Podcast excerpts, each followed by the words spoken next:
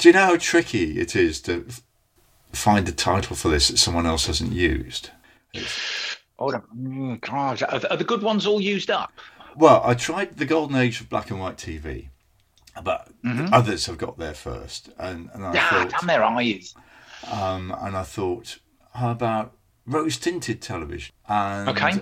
apparently, some up and coming filmmaker has bagged that one. Ah, So even Room 405 is the title of a 90s horror movie. So 405 lines. For anyone who doesn't know, in the days that we're talking about, televisions had lines, and oh right, yeah, and yeah. all you could get before the days of BBC Two was 405 lines. In the United States, it was apparently 505 lines, and that is why it is so difficult to sell stuff to the United States in on video. So that's why they had to film it and transfer it to 16mm film and p- pretend. But even Room 405 is the title of a 90s horror movie. Apparently, I'm sure you've seen it. Um, I that's all right. I wonder what it's about.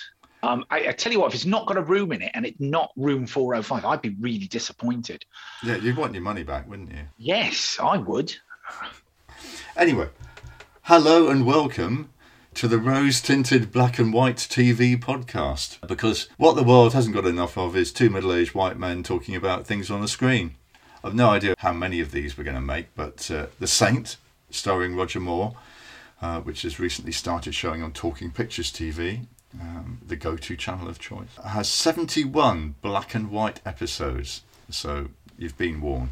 Talking Pictures are also showing Maigret. Saw one last night, but I've seen them all because we've got the DVD box set. That's how sad we are. And with the George Simenon approved Rupert Davies as the inspector, with proper location shots and not stock footage. So, what we're going to talk about is television shows from the 1960s, some of which are still available, uh, a lot of which have been lost, and a few of which may never even have existed at all, but perhaps still could, which is our speciality.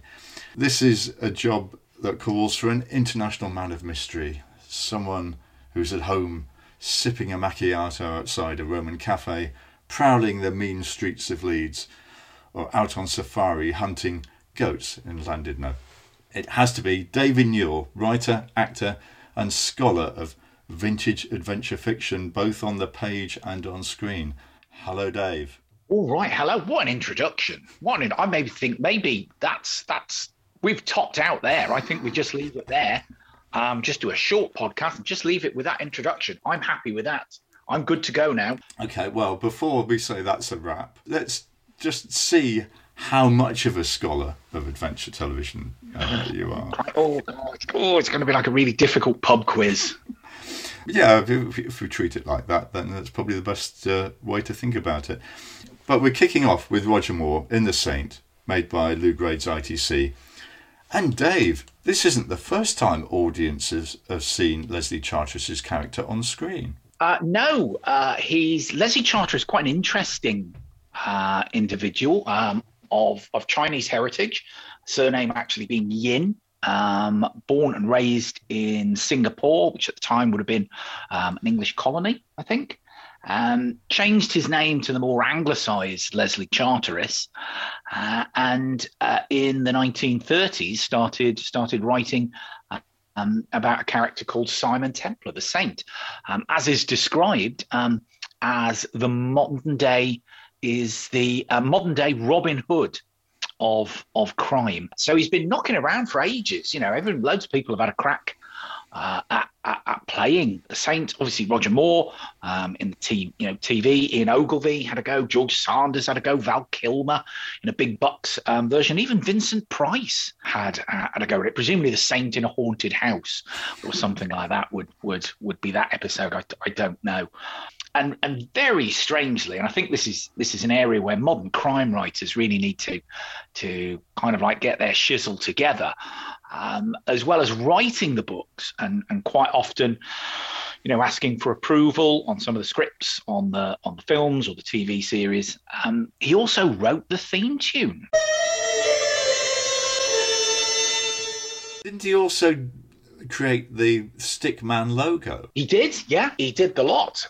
Now, at the time, this was quite groundbreaking. Uh, in the 1930s, I know Dame Agatha Christie did have a go at coming up with the theme tune for Hercule Poirot, um, came up with uh, Monsieur le Mystery. Um, she learned to play the accordion for it and everything, but it just didn't catch on. Didn't catch on, and maybe she just needed just those one or two extra accordion lessons um, uh, to have it. But I think, you know, there's a there's there's there's room uh, for fiction crime writers to to come up with theme tunes. I think uh, um, Ian Rankin is is just begging to do some like some prog rock piece of music for Rebus. So it's yeah, it's quite quite unique coming up with a logo and coming up with a theme tune and writing the books as well. Kind of like a one man threat to um, like a PR department. really is Leslie Charteris. He's incredibly prolific, and he's he's only known for the Saint. And You mentioned Agatha Christie. I mean, he's in that sort of league in terms of creating a signature character. Yeah, you know the idea of right. Okay, I'm going to um, write. I think his first one was was it Saint meets the Tiger, um, and thankfully, it wasn't like a wildlife story or anything like that. Tiger is actually like some nasty gang leader or, or, or whatever. Um, but yeah, the idea of creating this Robin Hood of crime and in the books uh, is a lot edgier. Simon Templar is is is a little bit harder, a little bit tougher, and doesn't kind of like shy away from killing people. Obviously for for good reasons, you know. Just you know, he's not arbitrary. But the the notion is when the TV series came along, that maybe we needed to to soften those edges uh, a little bit, so that Simon Templar isn't, uh, you know, just running around uh, doing things. So the idea is he's, he's, he's much more a heroic figure. Yeah, I mean, viewed as that. Watching it when I was very young, um, I must point out, I was going to wonder, well, how does he earn his living basically. He's never because i don't recall you ever actually seeing him steal anything. Much in the same way as michael rennie's harry lime mm. who's kind of converted from being this fairly despicable character that graham greene created.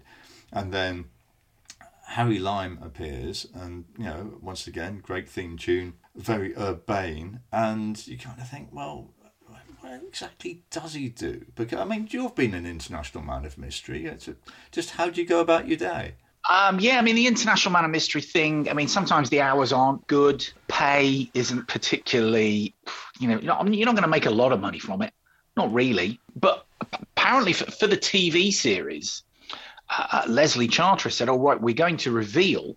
just how Simon Templar makes his money. You think, oh wow, great, we're gonna gonna find out, and then they never did. So he's, uh, you know, Roger Moore was still able to, to, to swan around in his great suits, and also it's that very odd thing of um, some people seem to instantly recognise him. Uh, usually at the beginning, oh well, it's not every day you bump into um, the renowned Simon Templar, and then he gets like his little halo appear above his head. Uh, whereas other people are absolutely clueless, and therefore Simon Templar can kind of like go undercover. He may be an international uh, man of mystery. But when it comes to disguises in the TV series, he's no Mike Yarwood. You know, he's he's not necessarily. Although that was one of the things that that that people said um, about the Big Bucks Val Kilmer um, film in the 1990s, uh, where at, at, times he just came across like Dick Emery. Uh, because of the way he was he was using his disguises and accents, Whereas, uh, you know, a lot of the times it would just be, hey, I'm, you know, I'm Simon Templar. Yes, and inevitably we are going to talk about the Avengers at some point because uh, it is the behemoth around which the whole adventure mystery universe revolves. But in the same way that uh, Steed very seldom uses a pseudonym uh, mm. to um, go undercover once, once or twice, but it's always Mr. Steed or Mrs. Peel or Cathy Gale or Tara King. Scarcely bother to cover their tracks because uh, in the old days, no one had face recognition on their phones. Yeah, sadly lacking um, in a lot of crime fighting series. Really, just does does left a lot of gaps sometimes in plotting. We've come to Leslie Charteris. He's had films made out of The Saint. Yeah, yeah, go all the way back to the 30s. Yeah, and that was the thing that I was quite surprised about when uh, in the 60s I was watching that. Not only was Leslie Charteris still alive, but he was still writing these things. And, mm. and I was making that comparison with Georges Simenon. I mean, they're roughly the same age. There's about four years difference bet- between them. They both die about the age of 85, 86. And they're both still writing stuff as their shows hit the TV screen. Yeah, I mean, they're quite similar characters. And there you go. You've got someone who is incredibly prolific, who invents a signature character. And so Simenon's obviously better known than Charteris. So you've got Agatha mm. Christie, Georges Simenon, and Leslie Charteris. I mean, I think it's strange that Leslie Charteris hasn't actually had his reputation as um, polished as um, people like Agatha Christie. I mean, her family are looking after it. George Simenon's family are looking after it. Although we we still have Leslie Charteris's good works.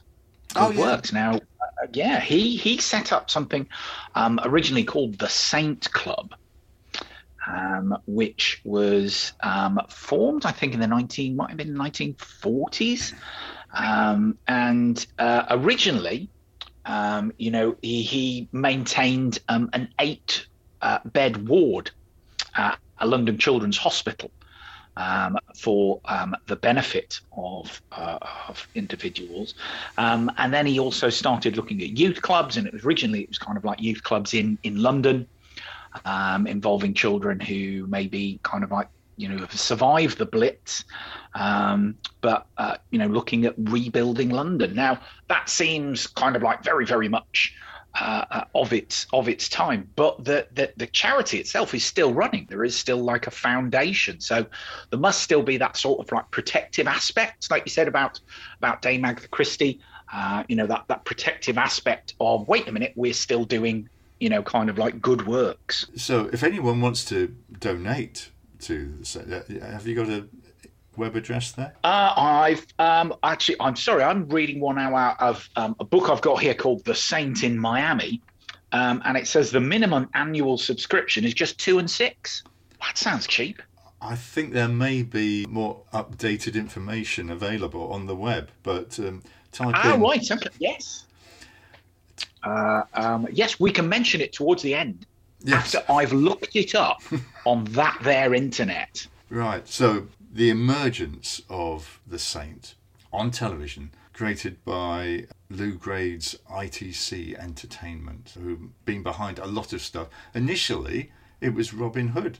And of course, the Saint being um, a modern day Robin Hood. Hey. And also, Roger Moore had played a real knight in armour, hadn't he? Yeah, Roger Moore had a good track record of, of solid TV. He'd done Ivanhoe, he'd done The Alaskans, he'd done Maverick. So, so he had a good track record in, um, I suppose, what might be called standard thick ear um, type TV shows. So, he, yeah, he, you know, and he'd done feature films as well.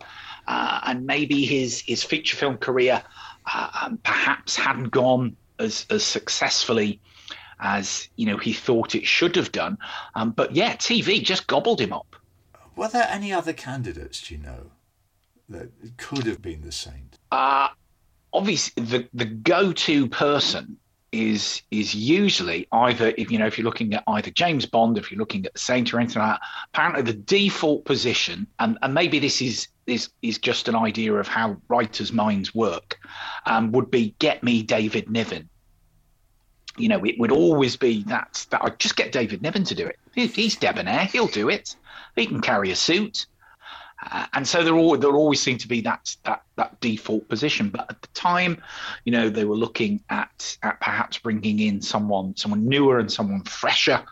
Uh, and uh, yeah, it was it was um, good old Roger. I mean, there's very few people who would look that good in a suit. It has to be said. Particularly like an early 60s suit as as mm. well, because there's that idea of, you know, do you want the the Robin Hood of modern crime to look like a mod? It's that idea of uh, of very thin lapels and thin black ties, but um, no, he's he's just able to to do it with a certain amount of panache And as we know from Roger Moore, he later in life he did have a proven track record in clothing design. He used to design all his outfits for the Persuaders. Oh, right. Wasn't he also responsible for some of those safari suits in Bond? I'd like to think so. It's kind of like always having something to fall back on uh, in terms of like costume design and perhaps, you know, stitching those double vents and those pockets not easy and trying to source that kind of that amount of beige during the 70s beige shortage you know wasn't easy and there were rumors at the time that some of it may have been kind of like a little bit under the counter but that's legend you know that's that's shh we don't talk about it no black market beige it's still one mm, of those no. very sore points isn't it oh so let's look at that first episode, The Talented Husband. Because strangely, this is how much time I've had on my hands recently. I've watched it. I timed the amount of screen time that Roger Moore had, and it's less than half the entire show. Because most of it is the the main protagonist is Derek Farr playing the unscrupulous murderous husband.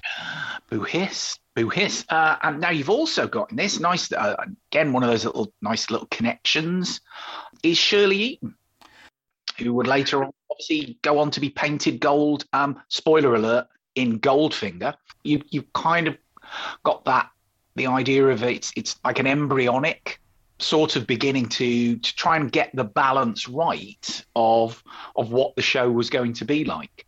Um, because the talented husband is is kind of like, it's a little bit home counties, and then all of a sudden it's it you know as the as the as the series progressed and as you know as the series moved into color episodes it was this idea of yeah he he was kind of like a, a jet set justice person going around and you know dispensing um, his his his version of justice.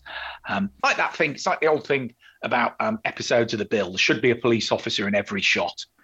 Um, so ideally, with an episode of The Saint, Roger Moore should be in every shot. That's what people are tuning in for, isn't it? I mean, mm. the, the, thing about the talented husband makes a big point of Cookham, and that there is actual location footage of Cookham. I'm a bit puzzled as to how Mario is running a pub and hotel in Cookham, and particularly when he's obviously an old friend of Simon Templar. Now, when you're watching these sort of things, and you see a rather elaborate set, you sort of think, we're going to come back to this because they've spent a lot of money and time having built this set. We've got all those camera setups in that hotel bar reception area. So we do go back there a couple of times.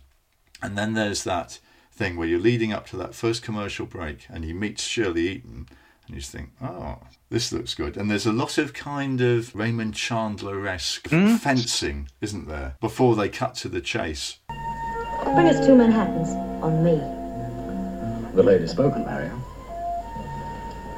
You wish orders like a general. You want to argue? Not with a general as pretty as you. However, sometimes I ask questions. Sometimes I answer. What's your name? Adrian Halberd. We've met before? You don't remember? Oh, yes, of course. It was Paris in the spring. The Central Park in the rain. Calgary in the Chinook. Now you're guessing. Well, how about you're a special investigator for the Majestic Insurance Company? And you're in Cookham for exactly the same reasons I am. To prevent John Claren from murdering his third wife no messing about and you know show don't tell. And it, yeah, I mean, I mean, it's interesting, you know, because a lot of those initial stories may not necessarily have, you know, entirely, you know, an origin within within Leslie Charteris's stories.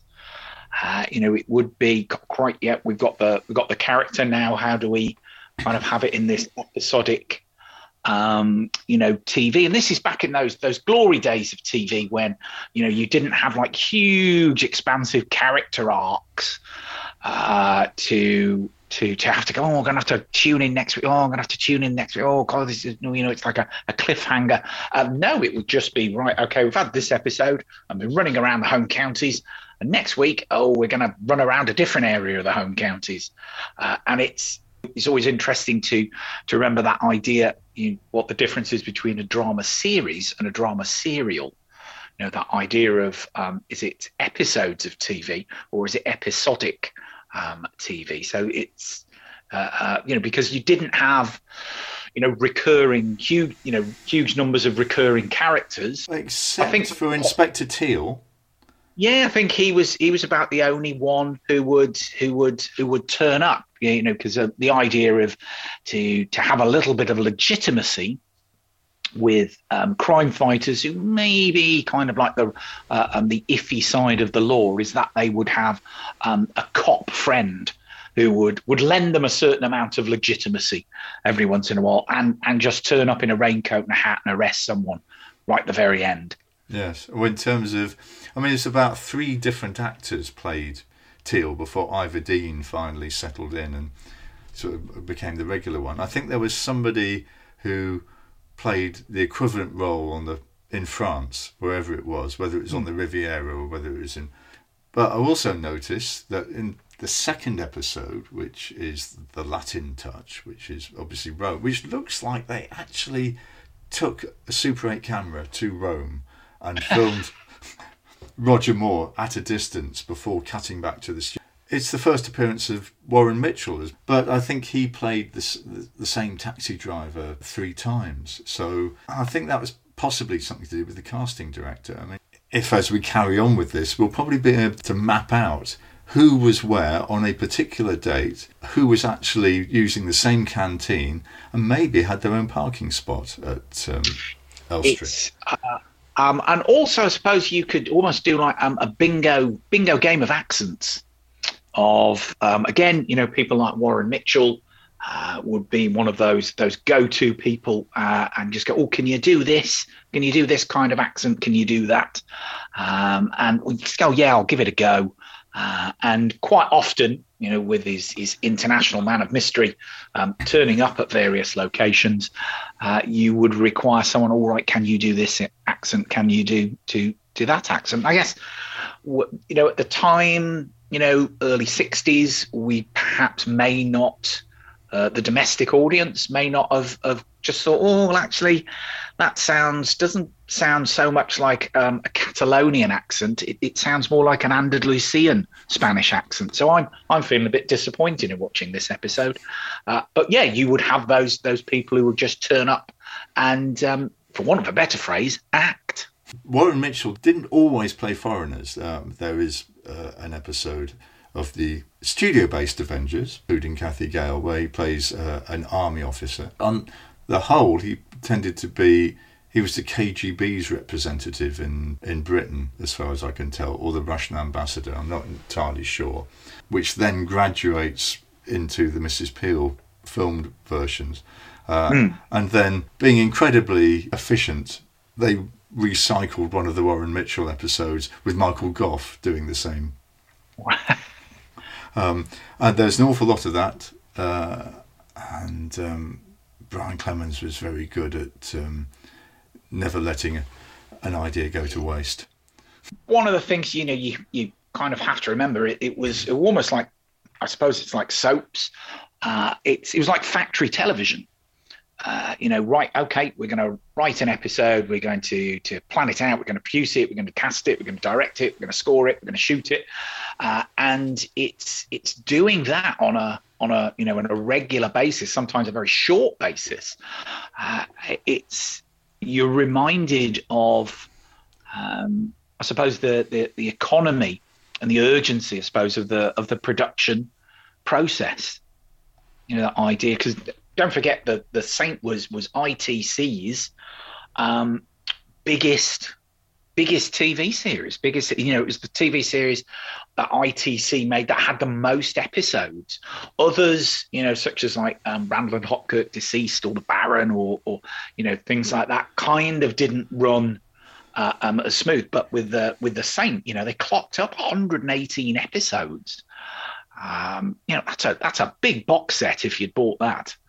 Yes, which I um, haven't done so far. I'm very glad that Talking Pictures is uh, showing the black and white episodes. Thank you, Talking Pictures. Yes. Sundays at 6 p.m. By the way, there we go. There's a there's a little bit of product placement. Thank you on Freeview channel 82, um, Freesat 306, um, Virgin 445, or for those of you who can still afford Sky, Sky Digital 328. Now I'm going to ask now about about some urban myths Right. about them. I don't know whether they're urban myths or, or cinematic myths. Maybe they might have their own their own separate aspect. And and quite often, uh, when one is kind of like researching TV series, you know, you might go to Wikipedia, you might go IMDb. Usually seems to be kind of like the default um, aspect. And it's quite nice, you know, when you read about like the little trivia aspects, and you read about it, and you can say, ha ha ha ha, ha I never knew that.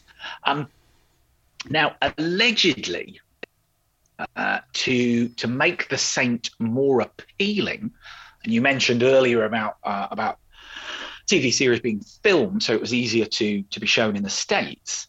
Um, apparently, to make the saint more appealing, in the first series, Roger Moore adopted an American accent. I've not heard it, or it's very subtle.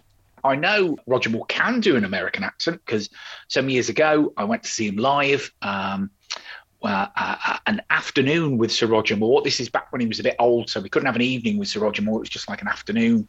Uh, and he was talking about working on the Persuaders, and he did an absolute spot on impression of of Tony Curtis. But apparently, to make it more appealing, he did um, an American accent. Although it makes you wonder how they would have made Cookham appealing to an American audience. I don't know. That that would be harder. One of the other myths as well is that for a lot of, of 60s detectives um, and agents uh, and international men of mystery, uh, they would they would normally have like a signature vehicle. Uh, obviously, the Avengers had their their signature vehicles. Man from Uncle, their sig- uh, uh, signature vehicle, and apparently, what they wanted for the Saint, they wanted an E-type Jag because that was that was on trend, that was on message um, at the moment. But um, they were uh, apparently a little bit slow in in coming forward. Apparently, spare parts weren't particularly good. Um, so again, whether this is an urban myth, don't know. But it's a great one. Uh, Roger Moore said, "Well, I drive a Volvo P1800. Maybe we could use that." Um, it became the the Saints' go-to car. Yes.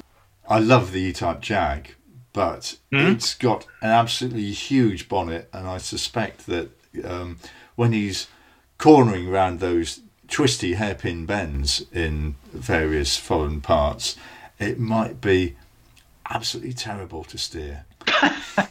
Um, yeah, just look at the beginning of. Um, uh, uh, uh, just look what happens to that E-type Jag in the Italian job. That doesn't last the course, does it? No, No. and and and, and white Jags, particularly in ITC programs, tend to fare Mm. very badly. Very poor, very poor performances.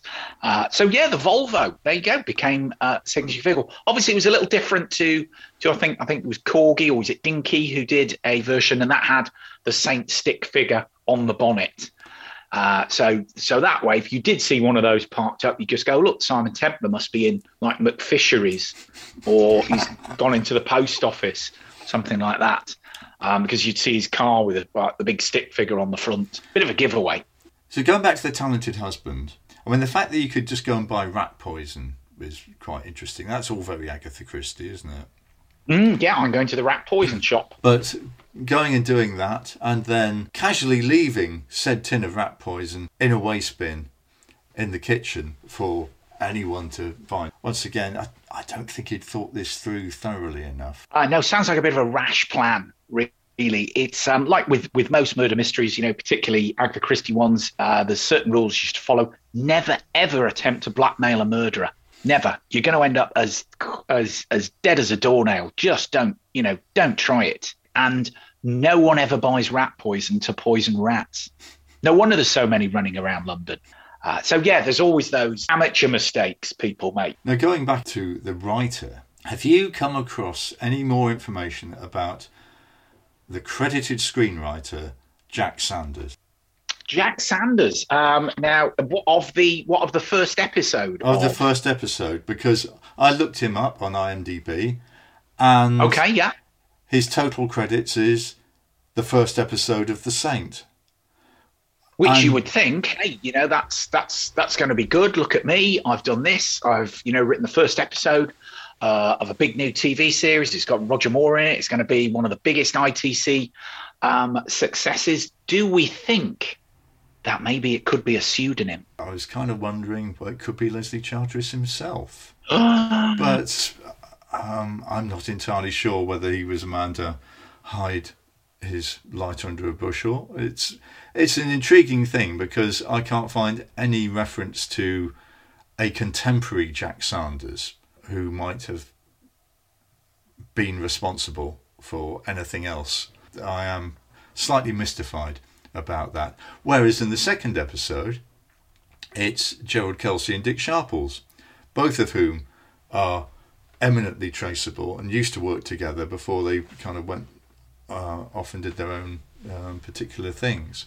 So that's quite interesting. And, you know, the usual sort of people who were writing for The Saint and nearly everything else.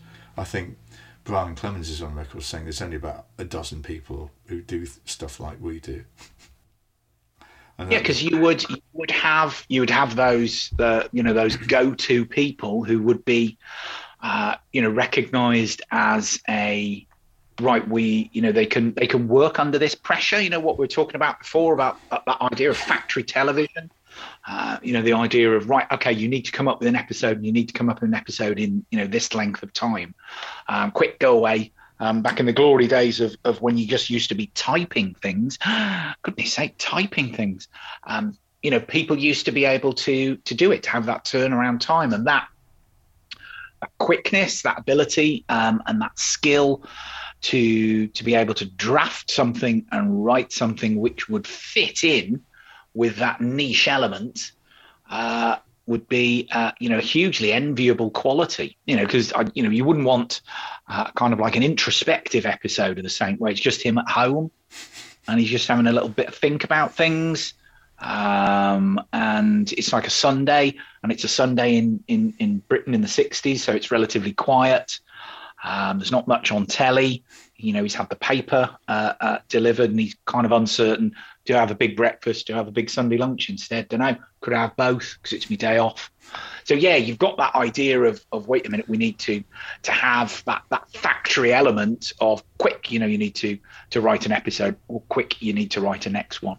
I mean, they used to do it in about two to three weeks, and Mm. you know, you're talking about ten pages a day or whatever it is. If you, I suppose, if you're working from one of the original novels, then you've got an idea of what the skeleton of the Yes, story is, yeah. and then you can break it down, and then it's dialogue, and because even though it's on film, you're based in studios. You're not going to do a lot of location filming. There's going to be a bit of hmm.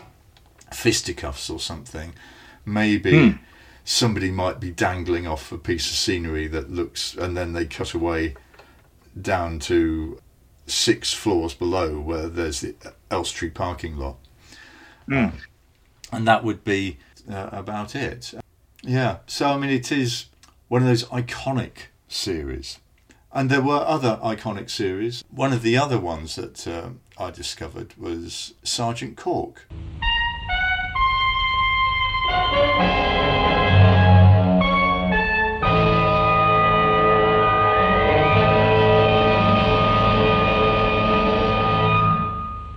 We're recording. right, okay. Um, I'm, I'm unfamiliar with with Sergeant Cork. Obviously, I wouldn't normally deal with someone that low in the ranks.